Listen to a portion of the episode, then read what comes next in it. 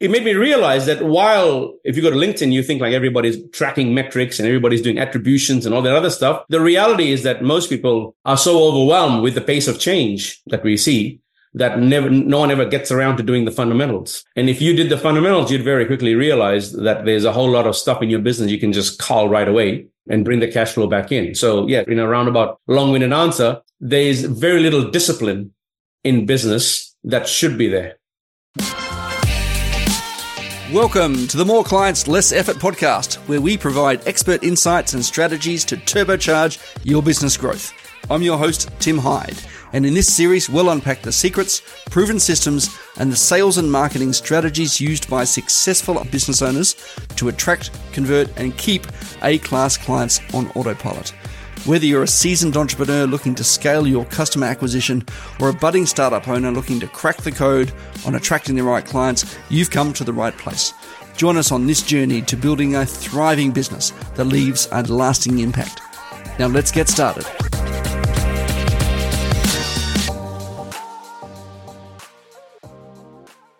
Hey guys, welcome back to another episode of More Clients, Less Effort. I am joined by an incredibly special guest today, Nik Thakorlal. Nik, thanks for joining me. No worries. Thank you so much. Gonna, happy to. We're going to uh, get into your impressive book collection shortly, but to introduce okay. you, Nik is the founder of LeadsHook, a tool that we use here at Win More Clients as well, but it's an incredible marketing personalization software. Nick helps develop technologies to automate persuasion and digital marketing campaigns. And we're going to drill into that more and more detail as well. Nik ended up with a business where lead generation sales were inconsistent, and this resulted in LeadsHook as an internal tool for his own thing, which eventually, by happenstance, happened to overtake the actual product itself. Yep. Um, and LeadsHook allows users to learn about your markets in real time and prevent the most appropriate message or offer for them to take the next step.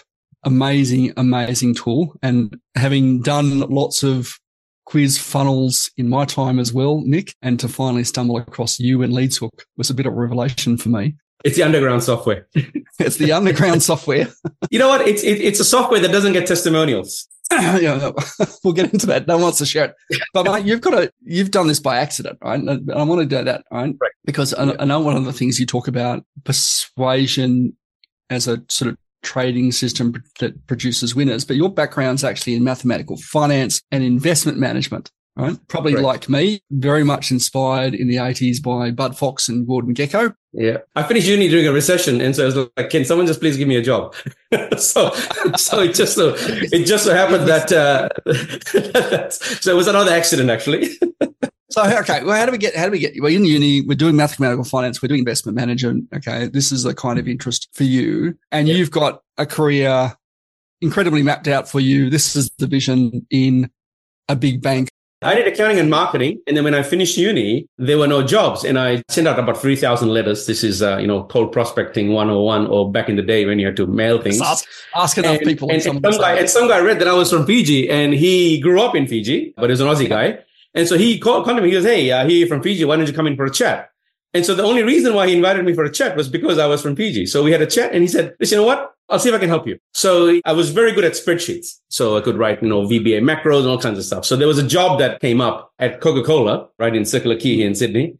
And so he said, listen, it's a three day thing. You want to do it? I said, yeah, I'll take anything, man. So I went there and then they said, oh, he's really good at Excel. So then I went to Thomas Cook back then. And so I started uh, moving with all these finance companies. And by the end of six months, I had like, like the who's who on my resume. Granted, it was, uh, you know, three days here and two weeks there and five weeks there and all that sort of stuff. But it was enough to get a foothold in actually an investment bank that said, okay, fine. He's got a wide array of experience and then it's inside the bank that I wanted to get that I then did a full-time degree and full-time work. That's when I did maths and finance while working full-time. Yeah. I so find it interesting. Like, you know, I think once upon a time, the idea of seeing someone split between jobs a thousand, you know, every three days or every three months or something, you'd probably would have said, you know, they're not very employable. Yeah. Certainly my father would have said that. Absolutely. My great grandfather would have said that as well. You know, it would have been definitely take them out of, you know, the sort of employment pool because why would you only be at a job for three months or three days, right? Right. You know, people had jobs for life, you know, back in the day. Yeah. But now it doesn't seem to be so much of an issue that someone sort of jumped between jobs, you know, for short periods of time, does yeah. it? Yeah. No. So, so in my case, I guess it was contractual. So let's they did hire me only for three days. So it, would be different, I think, if I was leaving full time employment every three days. then I'd definitely be unemployable. So, so, uh, and what's, what's wrong with you? well, thankfully, the recruiter would obviously talk you up, right? I mean, that was his job to sell you. And so I rarely ever had any resistance. Uh, in fact, tell you the truth, I've actually never been through a job interview. I had who's who on my resume. And obviously this guy would not have recommended me unless uh, the, the previous, uh, you know, three, four day job or whatever, the, the, the short term roles that I was having was actually generating value. So yeah. I actually ended up in the, in the, in the guys at the bank said, well, fine, can you just go do this? And that's literally how it started. So I've actually never had a job interview per se. What was the consistent problem that you kept seeing with these organizations? You know, you're being brought in to yeah, do, yeah, you know, these macros so, and, and fair enough. You know, people sort of, you know, use maybe one or 2% of Excel's real capability. You know, what's, what's the consistent guess, problem that keeps coming up? The, the issue always is always was that they're always working on some new project to transform some area. And well, there was never, it was just a lot of activity. And even, even now, like, uh, you know, I've, I've got mates of mine in corporate, um, who contact me, well, we, we're doing this initiative and that initiative. It's just initiative after initiative after initiative. And most of the time is just chewing up resources with no real outcome. I just tell you a funny story. There's an ASX company that reached out to me. They said, Hey, Nik, can you come and help us with our marketing? So I said, Oh, cool. Okay, fine. I'll, I'll, it was a CEO. So I, I, went to the city and I thought it was a meeting with him. And, and little did I know I, they had a boardroom with about 40 people sitting in it. I'm like, what the hell? Maybe I'm in the wrong room or something. He goes, Oh, that's my marketing team. and I was like, okay. So we went around the room and I said, okay, so who here comes up with the actual, the offer and the, and the messaging and all that stuff? Like who, who made this shitty brochure basically? And no one put up their hand. So then I said, what do you guys actually do then? And literally the entire 40 team was largely, and not everybody, but most of them were literally just doing RFPs with different outside service providers. So different agencies, you know, one agency to do AdWords. And then after 12 months, they do another RFP. And then, you know, they'd get, uh, you know, and so there's a lot of uh, wining and dining and, and a lot of chewing up of resources. And uh, it made me, so he said, can you help? I said, I don't think I can because unfortunately, what you need to do is you need to get a CMO that really is who's built on customer acquisition, yeah. while the person that they had hired was, you know, really, yeah. I mean, they have this nice title, but couldn't tell you a bad headline from a good headline. Like the fundamentals were missing. And I said, unless you're willing to kind of get rid of him and hire from someone like uh, from a direct response style training background, it'll be hard for me to me to help you guys. So it really never went anywhere. I was kind of honest with the guy. I said, hey, listen, you know what? I don't think this is a good fit. I can't really serve you well because I'd rattle the cage too much. You know, I'd, I'd piss a lot of people off because they'd be like, well, you know, like, like, what do you do here? A 40 man team and the copywriter was not even one of them. The copywriter sits in the content generation team or some outsourced service provider. And yeah, so essentially what I found was there's a lot of outsourcing of internal strategy to external service providers, which I, I think is quite dangerous and yeah. quite counterproductive. Is, is, that, because is that just exist in the sort of corporate enterprise space, or do you see that? No, I think it, I think it exists in in, in a small business as well. I think you mentioned you just taken on a client in the insurance space and uh, or personal injury or whatever it is, and even there a strategy was largely largely given to the agency, and they did nothing after fifteen grand, not even one single lead, right? So the issue is that I don't think in companies internally have metrics enough to keep someone honest externally. At, at first, I thought so. I would do consulting work and I would not find any metrics anywhere. I mean, apart from the GA dashboard, which is practically useless. I'm talking about you know, return on invested capital, all that sort of stuff, your, your financial metrics of the business. So I did a course called Finance SOS and about, I don't know, 30, 40 people joined and not a single person there was doing it. And I was like, okay, so it made me realize that while if you go to LinkedIn, you think like everybody's tracking metrics and everybody's doing attributions and all that other stuff. The reality is that most people are so overwhelmed with the pace of change that we see that never, no one ever gets around to doing the fundamentals. And if you did the fundamentals, you'd very quickly realize that there's a whole lot of stuff in your business you can just call right away and bring the cash flow back in. So yeah, in a roundabout long-winded answer, there's very little discipline in business that should be there. It's interesting to say that I recorded a podcast earlier this week. Actually, we were talking about the difference between growth and scale, right? And what is missing in companies that grow compared to what are the things that sort of miss in their companies at scale, right? And I'll throw this question to you as well, because I think it's an interesting one, but growth is just sort of getting bigger. It's not necessarily getting more efficient, which is what something that scale does. And companies that scale and increase their efficiency over time as they become bigger, which is hard. all largely data driven, aren't they? Correct. Absolutely. That client you, that I've just taken on that you mentioned, their previous agency had literally run stuff for 12 months and the client still does not know why their marketing campaign worked or didn't work. Still doesn't know why they had no, no so, leads so, so, over 12 months. So, so my question is, right, right, right, no, so, so my question is just as a discussion point here. Why did it take the client 12 months to realize nothing's happening here? What, what, what happened to the one week mark, the, the, the one month mark, the, the first quarter, the second quarter, right? I mean, you would have thought that you were spending that kind of money let's say you're building a house and you're spending money, you, you want to see, you know, your, something getting built. So that's what I'm talking about is that, that lack of discipline. Because if they had metrics in place and like, well, hang on a second, you guys have billed us, you know, 10 grand for the work you've done. You've spent, you know, 20 grand in ads or whatever. All right. What's actually happened here? Let's jump on a call. Show me how much traffic that drove. You know, where are you tracking all this? How many leads there are? Why are there any leads there? Like you keep your service provider honest and it's kind of, you know, almost like unbelievable to, to see that it took 12 months for someone to realize that they've blown a bunch of cash and nothing came in return. Yeah. Well, it is. And, you know, the promises and placating statements that say, yeah, but we're it's, working it's, on it. You know what it is? About to come. This stuff happens everywhere. about to come. Yeah. This, this stuff to, happens everywhere. You're or, or they're telling them some bullshit about, you know, about to win lotto. it's brand, it's branding. Branding's like a slush fund, you know? yeah. But I think it is, you know, that old adage about what gets measured gets managed. And it is, you know, yeah. more so now than any time in history of business. You know, we've got the ability to measure the effectiveness of a campaign and even offline campaigns, you know, obviously digital campaigns are very easy to measure, but even offline campaigns, we can sort of, we can start to get yeah. direct tracking. I was in consumer goods before. We would run TV ads, radio ads, all that sort of stuff. Yeah. And while in the online world, you can see like, oh, I spent a dollar today and I can, you know, what I got to sell, the, the, the, your, your time scale is daily or weekly. If you, when you're doing online ads, such as a TV ad, your, your time scale ends up being like, you know, a couple of quarters. So you'll be like, okay, well, we have an ad campaign that's run from Jan, Feb, March. Well, by April, we should see an uptick in something. So while the, the uptick is not quite directly attributable, like the online marketers enjoy, nevertheless, you can see that there was an impact or not. So yeah, I mean, just to kind of like, I, I didn't want to want to bash branding because, you know, I come from that branding background as well. But the point is, regardless of what you're doing, whether it's branding or not, it needs to reflect in some metric somewhere.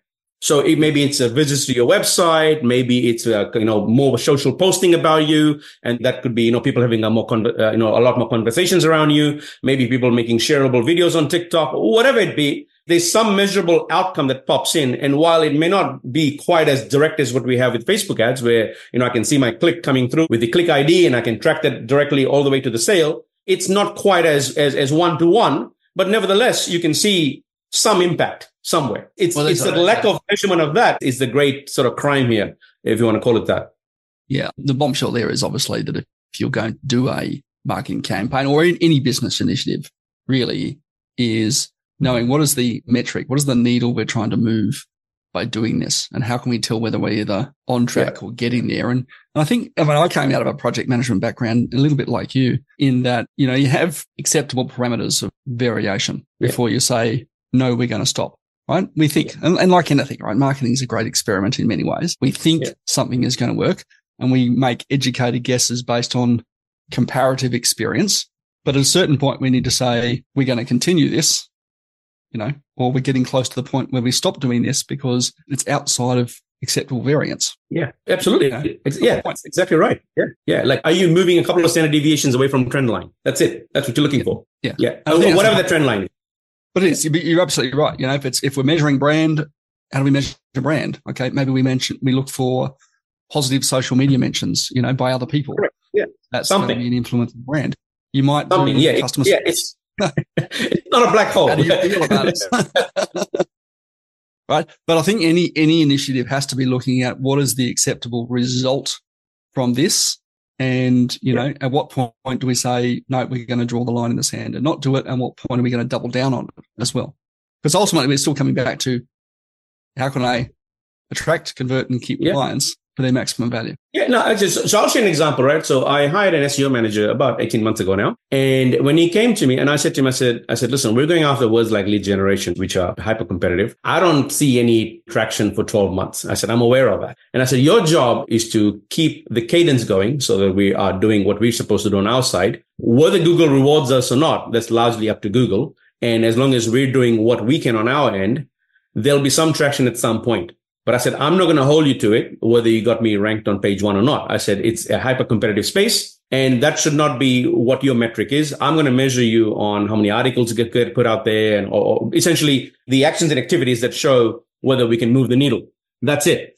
And around about the nine month mark is when we started seeing traction right? But I gave him the runway and didn't hold him responsible if the campaign didn't work or not. That was my problem, not his problem. And he said, you know what? For the first time, I'm working with someone who really is not holding me responsible for their. I said, yeah. I said, because if it was a paid ads campaign, I said, I would hold you responsible.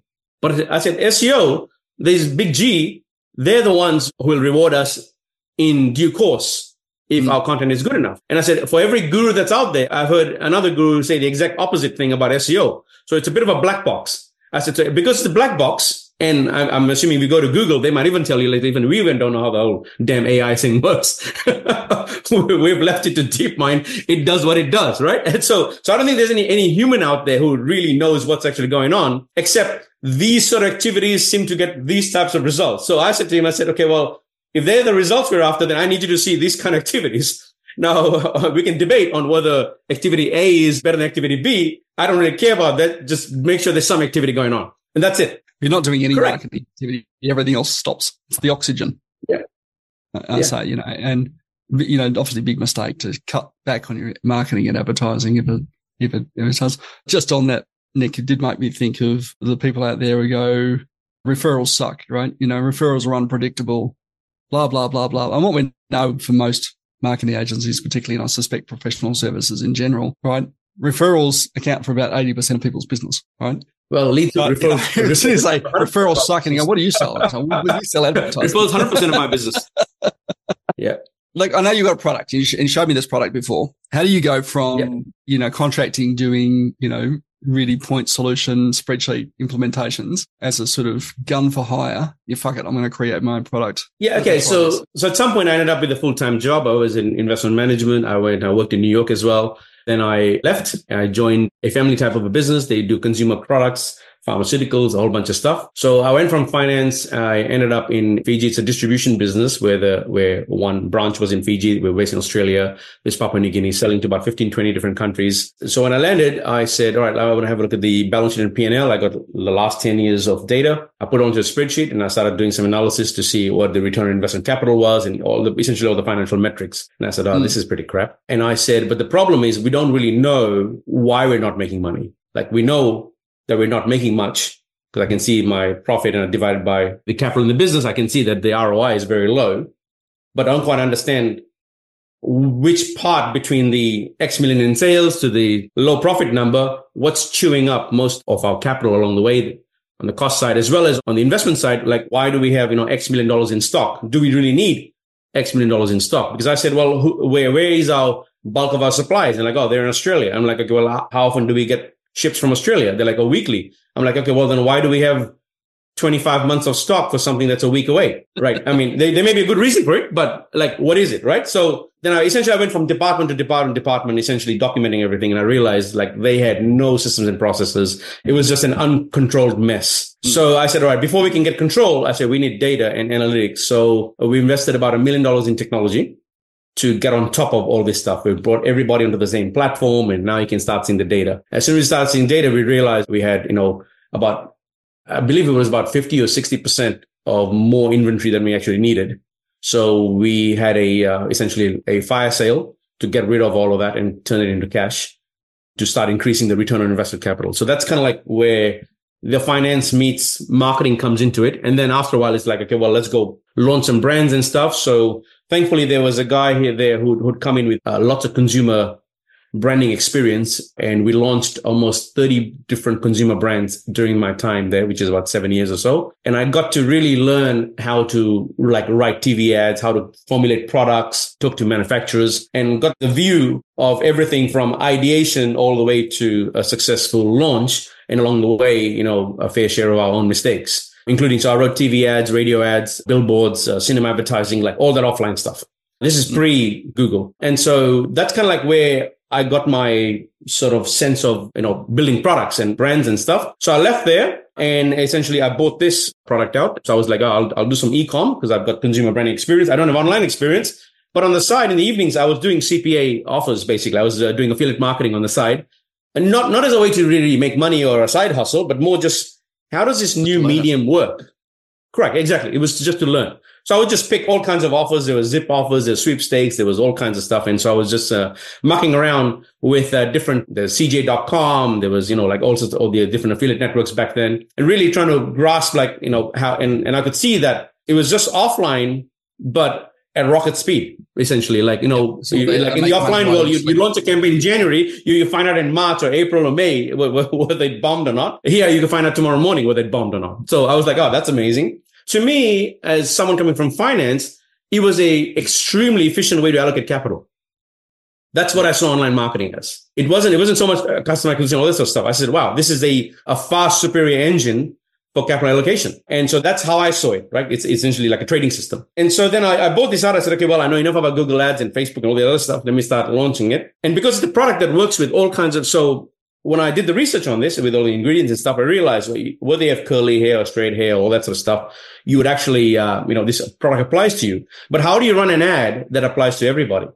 So that's when I realized, I said, you know, how happy is your hair was my campaign. And it was like a, my first quiz and you would say, you know, what's your natural hair type? And do you have these problems? And do you have, you know, so there was like, describe your natural hair type. So curly and straight and wavy and all that stuff. And the next question was, you know, what, what do you currently struggle with? What, what sort of issues do you have? So like, you know, split ends and all that sort of stuff. And then what would you like it to be? So we're picking the problems. We're picking the desired outcome that they're looking for. And I said, and basically the next page was just a, picking up all the answers they gave you and just kind of like doing like almost like a mail merge in real time just slotting in the answers back into a sales page saying, you know, yeah. brand new product, you know, works for people with split ends, blah, blah, blah, blah, who are looking for A, B, C, D.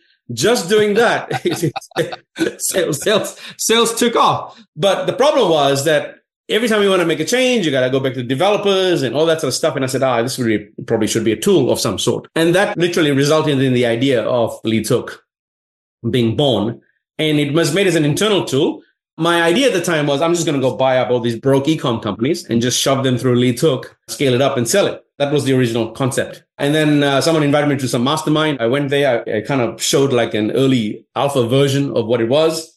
And about, you know, 20, 30 people lined up saying, Oh, how do we sign up to this thing? And I was like, I didn't quite realize there was a market for software here. I didn't know nothing about software. I didn't run a, a SaaS or anything. So I quickly flew to Dubai. I got the whole development team there and we mapped it out in one weekend. And I said to them, I said, well, firstly, do you guys want to do this? I said, I'm not going to do it if you guys aren't interested. And they're like, we got no idea how to do a SaaS product. And I said, well, that makes two of us. But until until three weeks ago, until until three weeks ago, we, we didn't even know how to do, how to do quizzes. So uh, yeah, let's go. You know, let's let's dive in. And so then they started making a kind of like a, a SaaS version of what we had originally developed. And it just so happened that I, I built an alpha version, and the great uh, Dave Jenyns contacts me and he said, Hey, Michael Gerber just called me from the E-Myth. His next book launch, he wants me to do his book launch for him. He goes, Can you do something with, with LeadsHook? And I said, done. I said, I'll do, I'll do it for free. I said, I don't know. I said, the campaign might bomb.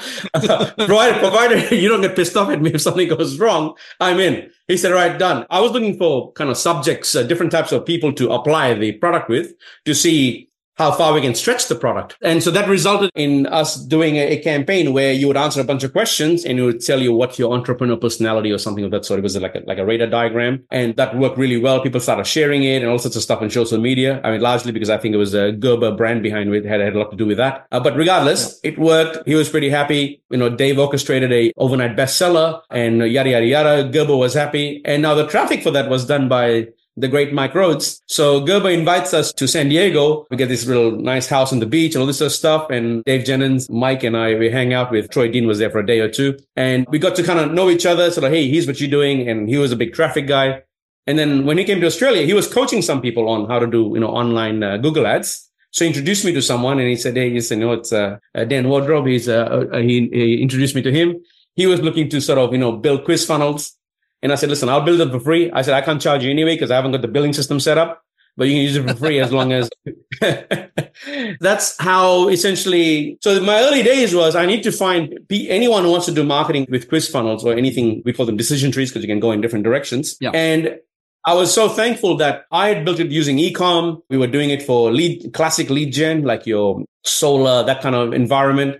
We had a couple of people doing, using it in the info space. So my first five or 10 customers or users, I should say, because they weren't even customers because there was nothing to charge them with. The billing system wasn't done was to do all that. And so I would actually jump on Skype calls back then and help them construct these campaigns. So yeah, so I'm quite thankful for over time that the network or the people that I met along the way were kind enough to sort of, you know, throw my hat in the ring, so to speak, for me. And I just made sure that I did the right thing by them, that if they proposed me as a solution, that I kind of did my level best to deliver the outcomes that these guys were looking for what, at, um, at no cost. Actually. Yeah. Look, uh, it is, it always is, right? So much of business opportunity comes down to who are the people who you can meet who can open doors for you. Not necessarily Correct. clients, right? But don't look at every opportunity. Yeah, yeah absolutely. It's like, I can this sell this to you, right? And I'll find a way to take your money, find a way, yeah. firstly, find a way to be useful to them. And then, yeah. you know, if you do a good job, you get to open the doors. And I think it's a good lesson to any young people listening to this podcast as well. Something I'm trying to teach my son is like, don't necessarily go at someone and saying, Hey, you need to pay me for me to show up because they'll look at it and going, what are your skills? And he's gone, I'm 17 years old. I don't have any, right? Go in and say, Hey, how can I help you? Right. Yeah. What can I give first?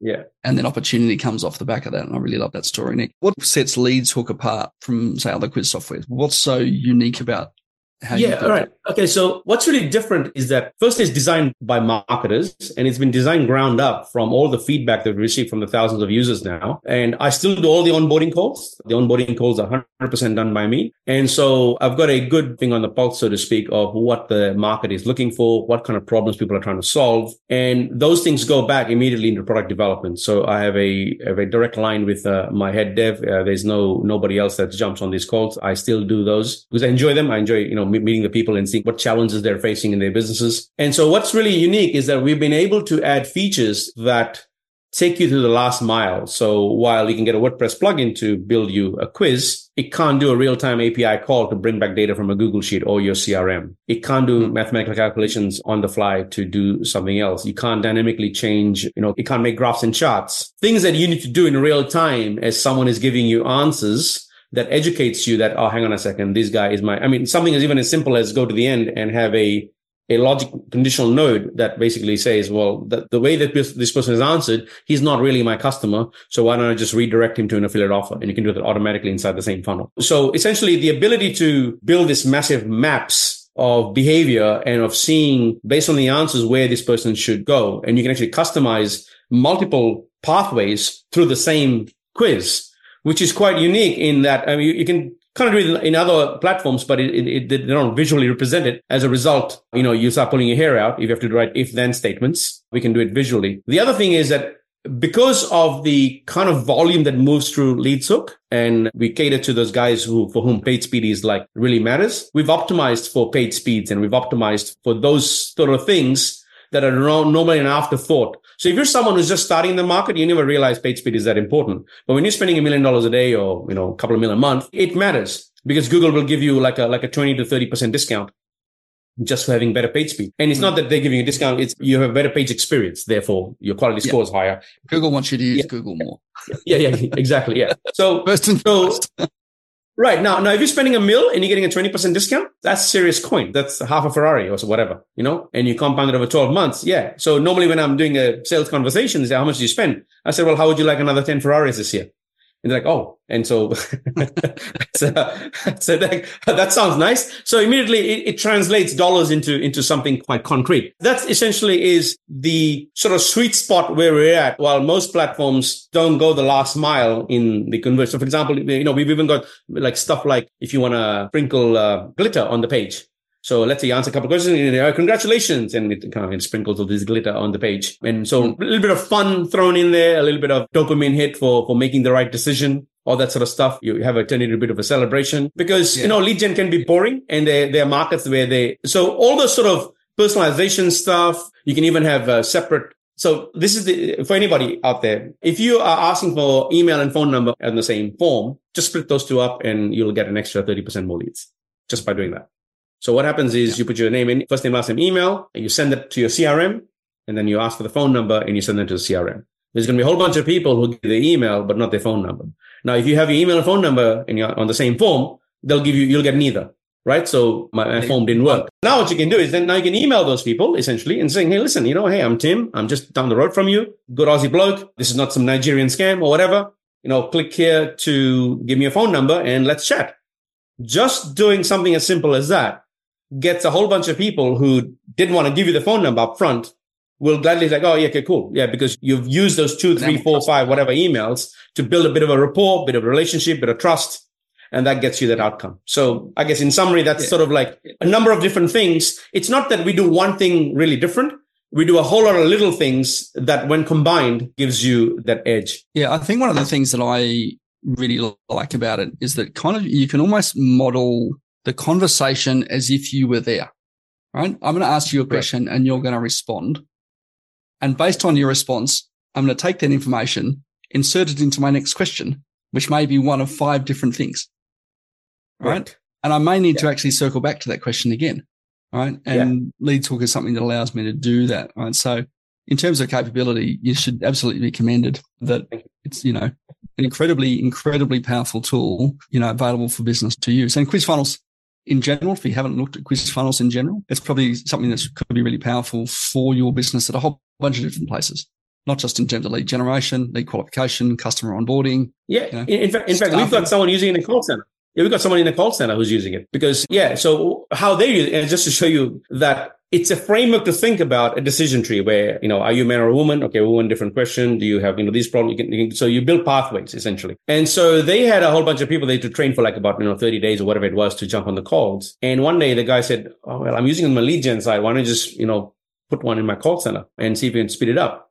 So essentially the, the guy in the call center just clicks the button based on the answer the person is given and it gives them the next question. And so rather than having these people sitting in training for six to eight weeks, it, brought the training down to like a week or whatever it was. It was a substantial savings. and now what would happen is obviously you have certain pathways that are quite obscure. And unless you've been on in the call center a long time, you wouldn't have seen that question because it probably doesn't get asked very often. And so it's that those questions that they were able to accommodate quite quickly because they were like, you know, yeah, when someone moves into this pathway, yeah, you know, LeadsHook will just display the question that's uh, that you're supposed to ask, which we don't train you on, or even if you did train them on, they would forget by the time they got the question because it happened, you know, three or four weeks later from when they learned. They're like, oh crap, what am I supposed to say here again? And so yeah. this really helped them do that. So that's one example. I've had someone use it in a on an iPad in a in a conference. They had a booth in a you know in, in a conference or whatever, and there's, there's just walking people walking around those booths. He would just have his uh, iPad or iPhone and when they come to the thing, they were like, oh, you know, hey, so, you know, they would qualify them right there and then.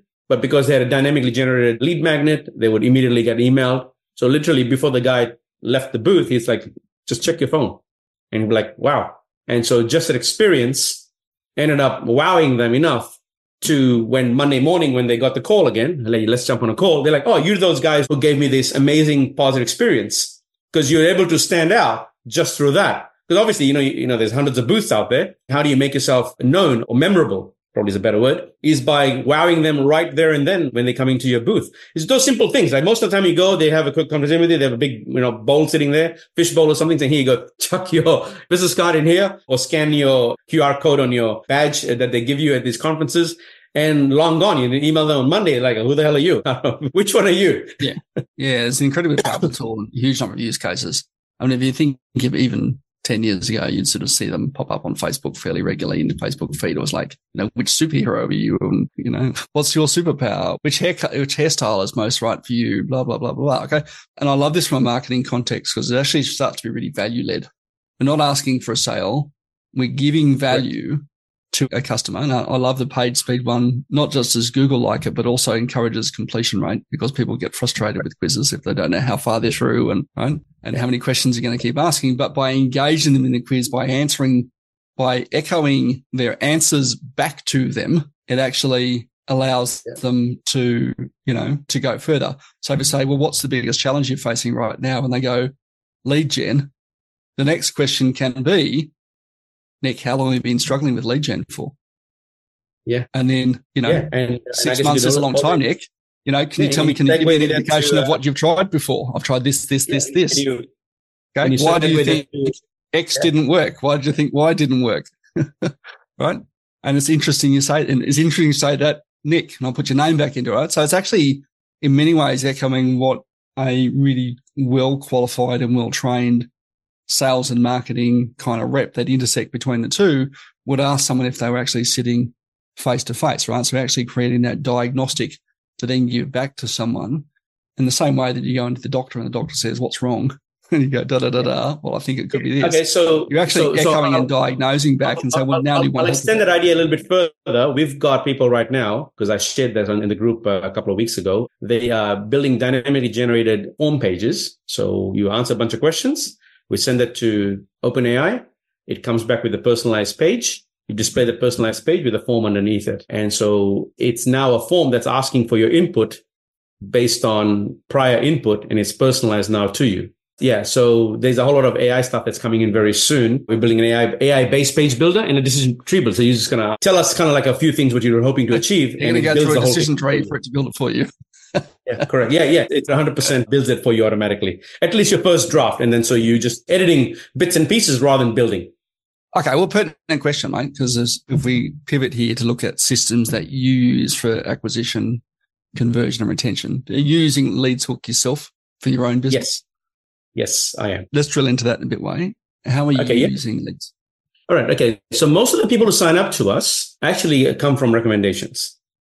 Yeah. So the entire business is built on recommendations. We're starting our paid ads from next month is when we're starting our paid ads. And the reason why we took so long is because not so much, you know, I can't do marketing and just sign a whole bunch of people on. I have a responsibility to the existing users that we don't overgrow. And as a result, degrade the performance of the platform. Because one of those things that I've learned is that there are problems of scale that don't show up until you scale. And yes, you can do forecasting and you can do mock, uh, you know, load bal- uh, load testing and all kinds of stuff. Human beings just work really different to any automated thing out there. And what I found is that sometimes the performance will degrade. So as we've scaled slowly rather than quickly, which is what mm. everybody wants to do, we've learned where the bottlenecks are. But we've learned bottlenecks because we're growing relatively slowly in a relative sense, I should say. We're still growing reasonably quick, but not like, you know, putting in 400x in one year or something. We're learning where the bottlenecks are from an infrastructure technology standpoint. So we're actually fixing those uh, as we go, but now it's pretty robust. So I'm pretty confident now that if we sign on another couple, if we double the user base within one month, we'll be fine. We can handle the load. So th- that was the main reason why I wasn't running paid ads or any of those sort of measures because what you don't want is a system that starts giving 500 errors and then you destroy the existing customer base because yeah. they're spending dollars. Yeah. So yeah, always look after existing customers is in my model, not just chase new ones at the expense of your existing ones. Yeah. That's just a stupid strategy. Yeah. I think it's a good, a good thing question to ask is like, what would happen? What would break? Right.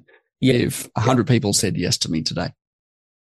Yeah, know, exactly. Whatever a number is for you, right? So if you're used to bringing on five clients a month, what would happen if we were to suddenly double that, right? If you're used to bringing on a thousand clients a month, what would happen if, you know, how could we bring on 10,000 in the next month? Correct. Right?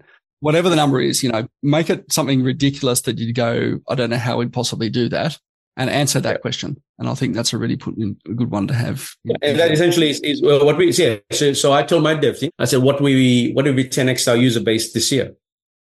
And can you tell me what would happen?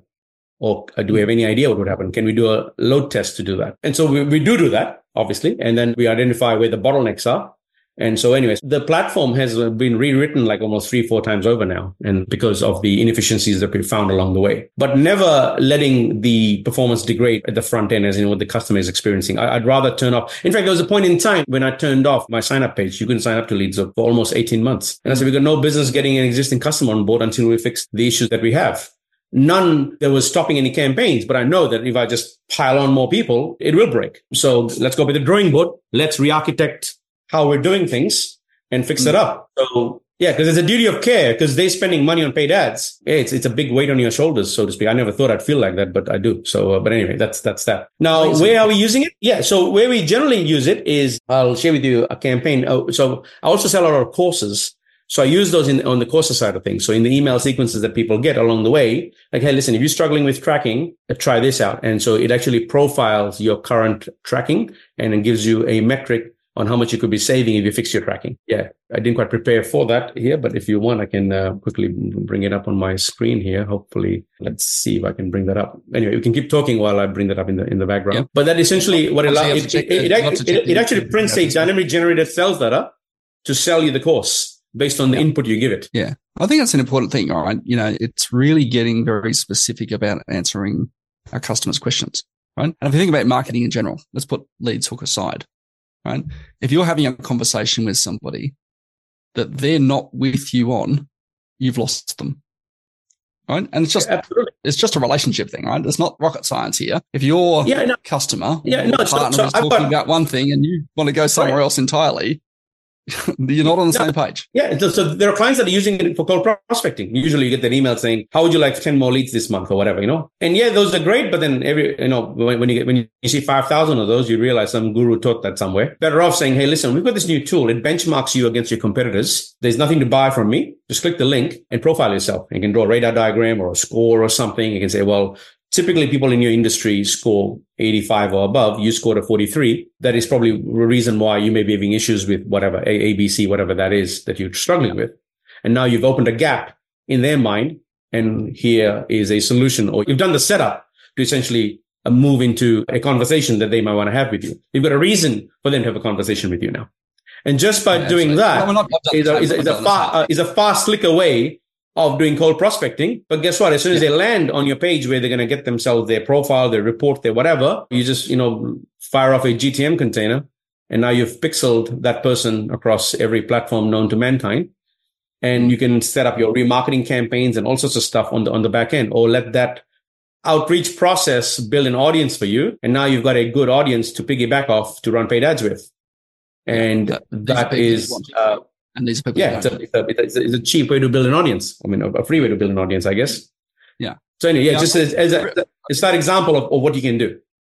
Yeah, I, I really like that, Nik. and certainly something that I sort of got, you know, cottoned on to, I guess, very early on when I started using LeadsHook as well. And we built out a, a marketing diagnostic that we shared through through LinkedIn primarily. Um, yeah. And I mean, I haven't touched that for a couple of years now, so it's probably well overdue for for an update and and certainly introducing some of the new tech that you've you've got and and uh, some of the AI tools that we can sort of bring into it. But you know, essentially, it was the same sort of thing. It says we've got this marketing diagnostic tool. You can take a look at it and find out where your own gaps are.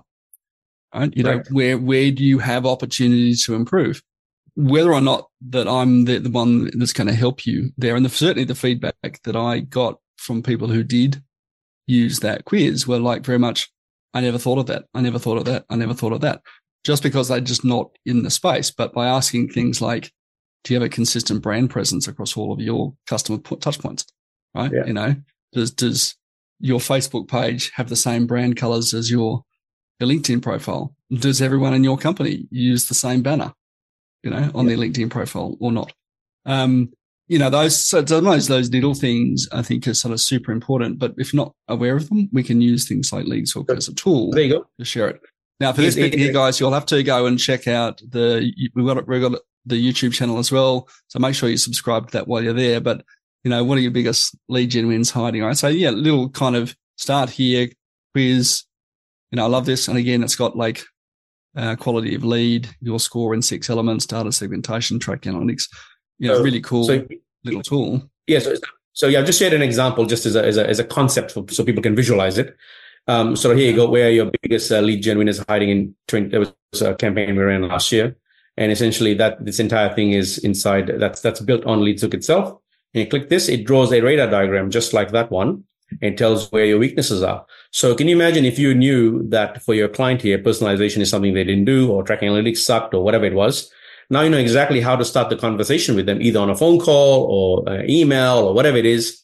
Uh, that tells them to the, in fact, you're going to have an entire automation that, that only talks to people with weak personalization and all that. And so you can literally remove the salesperson uh, right at the close and have pretty much 100% of the stuff happen just from this one thing. But because the scores also tell you the kind of issues that the industry is facing, and you could probably turn that into a, uh, a, a, PR piece. Let's say, you know, uh, you know, a news survey with, with uh, 5,000 people has uncovered that really, uh, you know, the quality of lead is the biggest problem in lead gen in 2024. And you can probably have a couple of journals pick up on that. So you can uh, so there's this, there's always thinking of the multiple layers in which I can use my data. Obviously, most people only think of it as, you know, how can I use the data in my business? As soon as you get hold of some data, there's always some way of slicing and dicing it in some other way. It could be uh, a report you build for your existing customer base. Could be uh, a report you build for uh, the people who are on your email list have never become your customers to induce them because obviously it's your lowest hanging fruit there. And thirdly, take that out and maybe come up with a PR campaign, bring some backlinks in, uh, and or share that, uh, make a LinkedIn campaign out of it or something. You know, so so yeah, so I'm, I'm always thinking of of what's the second order, third order, fourth order move that we can do from this one thing that we want to do. So as a result, any effort in so any effort and energy put into that one thing, you can you can kind of you know lever it four or five ways um, which is which is the whole point of of doing yeah is in like you know work once and extract value 10 times over right? That's that's the the name of the game here. Yeah absolutely um, we're going to pivot. What we'll do is we'll put a link to that uh, the YouTube video in the show notes so you can actually see what Nik was just sharing. Yeah, if you're listening to us right now, um, if you're watching on YouTube, obviously you will have seen it already. And we'll definitely put a link off to to LeadsHook uh, for you to go and check out some of the really cool things they're doing over there. We're going to start to wrap up though, Nik, and I want to know uh, what's your biggest failure and what you learned from that experience? Oh, good question. Um, my biggest failure was probably uh, grossly underestimating how hard it is to get a SaaS off the ground. I was forecasting in three months we'll be done, up and running. It almost took uh, two two years. So uh, so that's probably from a marketing standpoint, probably the my, my biggest failure. Um, uh, yeah, yeah, it's uh, yeah that that was that, that was a big bomb. Um, yeah, there's one that I had back in the day where we were launching a, a canned meat product, and we had had about 15 wins in a row, and uh, and 15 wins gives you arrogance. Um, so we're like, oh no, we got this. Um, so we put, I don't know, yeah, a couple hundred K in. You got it until you don't, right? uh, and it, it bombed terribly. And when I analyzed why, what, what had happened, um, uh, yeah, we had kind of, you know, we kind of deluded ourselves into thinking we had the Midas touch. Um, and so it's, it's, yeah, um, that, that humble pie moment, uh, really, uh, every time I try to shortcut something, I get reminded of that. So, so yeah, so I, I go back to the drawing board and say, you take a shortcut, you will pay for it. Yeah, yeah. Or, or, your odds of success dramatically get reduced because you don't get the, the, the little nuances that you do when you do, uh, you know, when you do do the work, so to speak. So, so yeah, so uh, the the how long it takes to get something off the ground is grossly underestimated by, uh, I guess, humanity. Everyone thinks can, they're far better than what they are uh, or, or, things are going to be uh, far cheaper than what they actually are, uh, or and far faster than what they actually are. So, so that is a lesson. If you, yeah, if you don't have your buffers in place, and in fact, you know, I, I was uh, at an AWS meeting for startups, and it was astonishing that I was the only startup there that um, that was bootstrapped and profitable. Uh, everybody in the audience was just, "How do I get my next round?" And I remember talking to one of the founders there, and he said, he said, he said, you know, I, I I wish I could have done what you've done uh, purely because by my third round, I've got hardly anything left. Because at some I've point you've actually got given, to make money, right? Correct. Yeah. Now, amazingly, at amazingly, point you actually have to sell something there, there was, there was and, and, and, there was very little discussion around around how to raise um, um, how to acquire customers. There was a lot of stuff about how do I get my, how do I get funding? It was, yeah, a lot of, a lot of funding type questions. Like, how do I get someone to pay for this rather than, hey, can you just make a hack a prototype and see if this, there's actually a market here? And then come up with the ne- next version, the next version, the next version. Granted, at some yeah. point you do need funding. If you're going to build a, an AI machine, then you, you know, you, you, you do need cash to do that. But, but I, I was actually astonished and I, I, that people are funding ideas like like the people out there writing a million dollar check for an idea um, and taking 30% of the business or whatever it is which is gives you a valuation of 3 million um, and I, I was just like people actually do that so so yeah i was yeah I, I, I, mean I'm a, people do it where do i meet them I'm a startup who's got no experience in in in, in raising external capital because uh, you know I just said, let's go find a customer first, and get them to fund the damn thing. You know, like that's how my brain works. Like, uh, you know, hey, it's I, not I, like, hey, let me go. I, I agree with you. At some point, your business has to sell a product to someone who you don't Correct. know. And that's the ultimate business test of value. It's not how much you write Correct. the year is worth. Yeah. You know, it's, it's yeah, like you exactly. can ultimately it's, yeah. can I generate actual it's, uh, profit uh, yeah, I, in the future? I remember a, a Gary Halbert seminar and this guy was going on and on about in a question in a Q&A about blah, blah, blah. And he just goes, just sell the damn thing, will you? and it's so, it's just, it's so true. It's just, it just kind of takes, takes all the BS away. And, and really, if you can't sell this to someone you know, uh, then really you got no business uh, being here. Now, I get it. There are some some products out there that that aren't in existence until you invest in technology. So I, I get it. That's a that's a good part of this space. Uh, but but there has to be some some way in which to sell this. So I, I remember this one guy. He made an app that calculates your carbon credits at, at checkout. Um, and you can uh, donate, uh, you know, money towards, uh, you know, offsetting the carbon that is you consume to, you know, produce a t-shirt or something. And, mm-hmm. and I said, um, and he'd received like a million dollars for it or whatever it was to build it. And he was having a really hard time, um, getting Shopify shop owners to, to, to sign up to it. And and I was there thinking, I was like, I was like, where's the where, where's where's the money here? Like like like what what is the like maybe there's a small group of people out there that really care, uh, you know, that much about about carbon. Uh, I, I, know from stats uh, that a lot of people will support it provided they have to pay for it. But, if, but the minute you have to pay for any social program, um, hey, no, no, no, not me. Uh, let the other bloke pay. That's usually what happens. All right. And so um, so where's the value here? So I said to him, I said, why don't you just turn it around? Because all of these people are launching, you know, 50% off anyway. A- any e-com store you go to, it's, you know, enter your email to get, you know, your coupon this and a coupon that. I said, why don't you tie in the coupon to, to, to this? Like get, get 30% off and feel good about it. I said, that's going to be a far better value proposition because you're tying it into some monetary outcome. And so, um, you know, yeah, I want to get a discount and save the planet not pay for it to save the planet. And I said, that's yeah. far less friction. And so anyway, so long story short, that, that idea about, about how do I rethink of my offer is, it doesn't quite exist as, uh, and, and I think a lot of them could, could probably turn their businesses around and not give so much equity away if they spent more time in the offer creation side of things so that they can get more traction faster, which means not to say you don't want to raise money, but you'd be raising money on better terms. Um, yeah, absolutely. Essentially. Yeah. Yeah. yeah. and that's always a good thing, right? You know, when we're doing that negotiation with investors, we want to do that. What's uh what's something about uh LeadsHook that you didn't expect? I didn't expect how non-technical people are. Um, I, I'm, I'm fairly technical. I didn't realize I'm t- i was technical, but obviously I am. Got a maths degree and all that. And I don't mind getting into the, you know, into the weeds, so to speak. Uh, I thought everybody was like me. until until we launched it. It's like it's like nobody's like me. Oh, not nobody, but a very a very small percentage of the population enjoys that uh that that kind of like you know getting into it you know like i i this, I, I, I, this interesting intersect between marketing technology and data analytics that you know yeah correct and so so so yeah, that, that was a bit of a that was a bit of a uh, like oh shit, you know, like yeah, people don't really enjoy that part of it. So I was like, okay, right, point taken.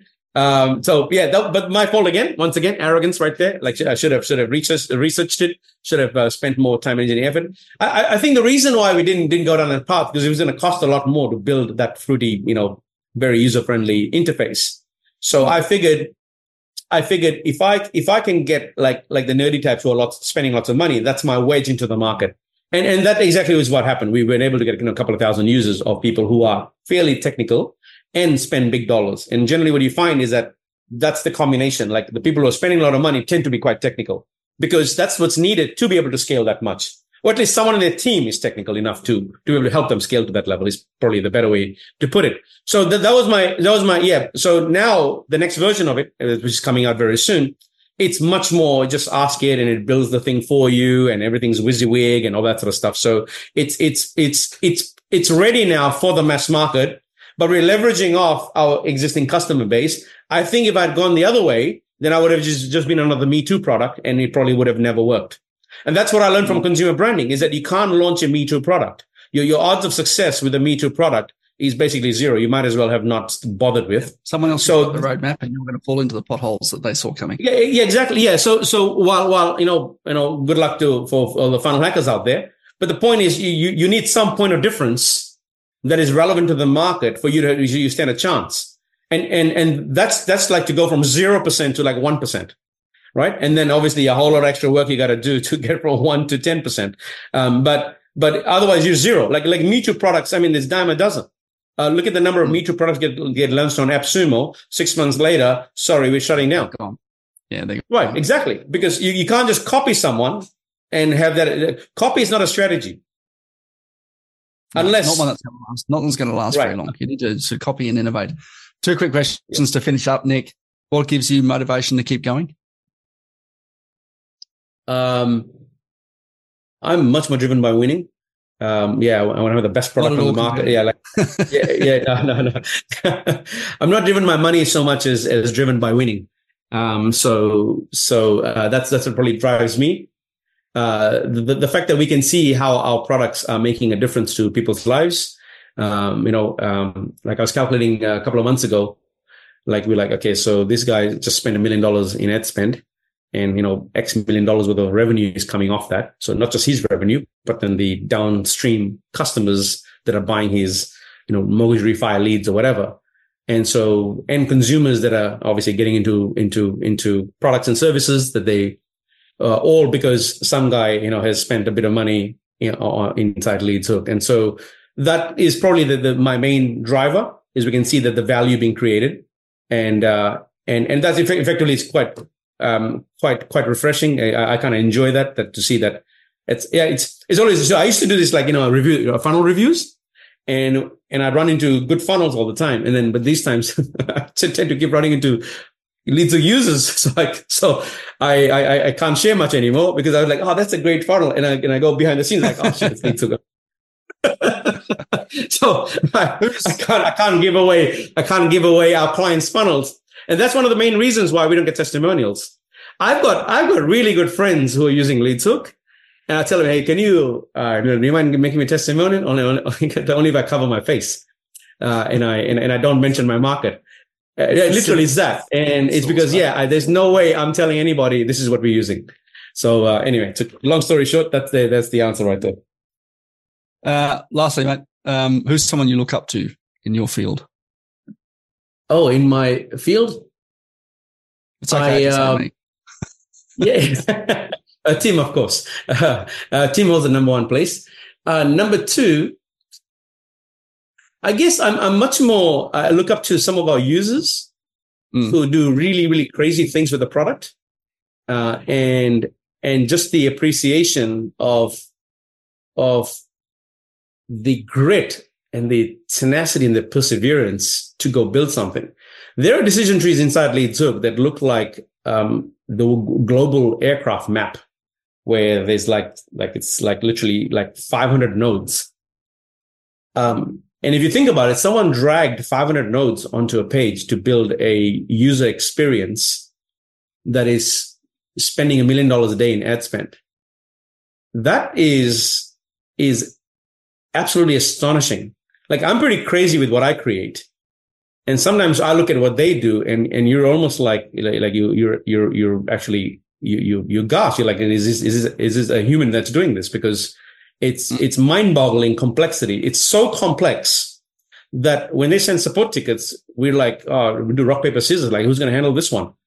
Because there's just stuff going all over the place. And, and you, and, and to try and break it down as to where, so I, I would say I, I, I, what, what, what inspires me is, is, is the craziness that some of our users do. And, uh, and, and yeah, it just makes me go like, like, I, I'm, I'm not pushing as hard as I probably could. So, you know, let's, let's go. that's, that's probably, yeah, the most inspiring thing I see on a day to day basis is, is, is, uh, is the crazy stuff that, uh, that users actually end up doing.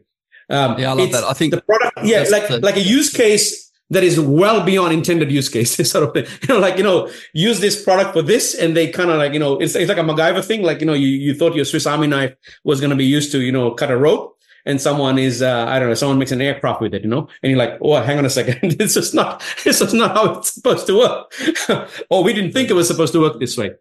Yeah, We've got people who, are, who have made no code apps that's, inside that's such an inspiring thing there when you see what other people can do with the tools that you've created for them. Right. Correct. And, uh, yeah. You know, I know and it's, and it's well outside of what you thought. Like, I mean, I'm pretty wild with my imagination. Like, oh, you know, you could use for this, this, this. And you're like, well, hang on a second. Where did that come from? that, that's a way, way, way, way, way off base. Um, so yeah. that's, that's really, really inspiring. It, it makes me want to keep pushing. Um, and so I often get in touch with them saying, Hey, listen, you, know, you got this craziness going on here. What difficulties did you face? You know, how could we have made this process simpler, faster, and easier for you? And then we kind of go back and take that if that feedback yeah, back into product development. I'm sure I imagine a 500 node, you know, quiz uh, the funnel there.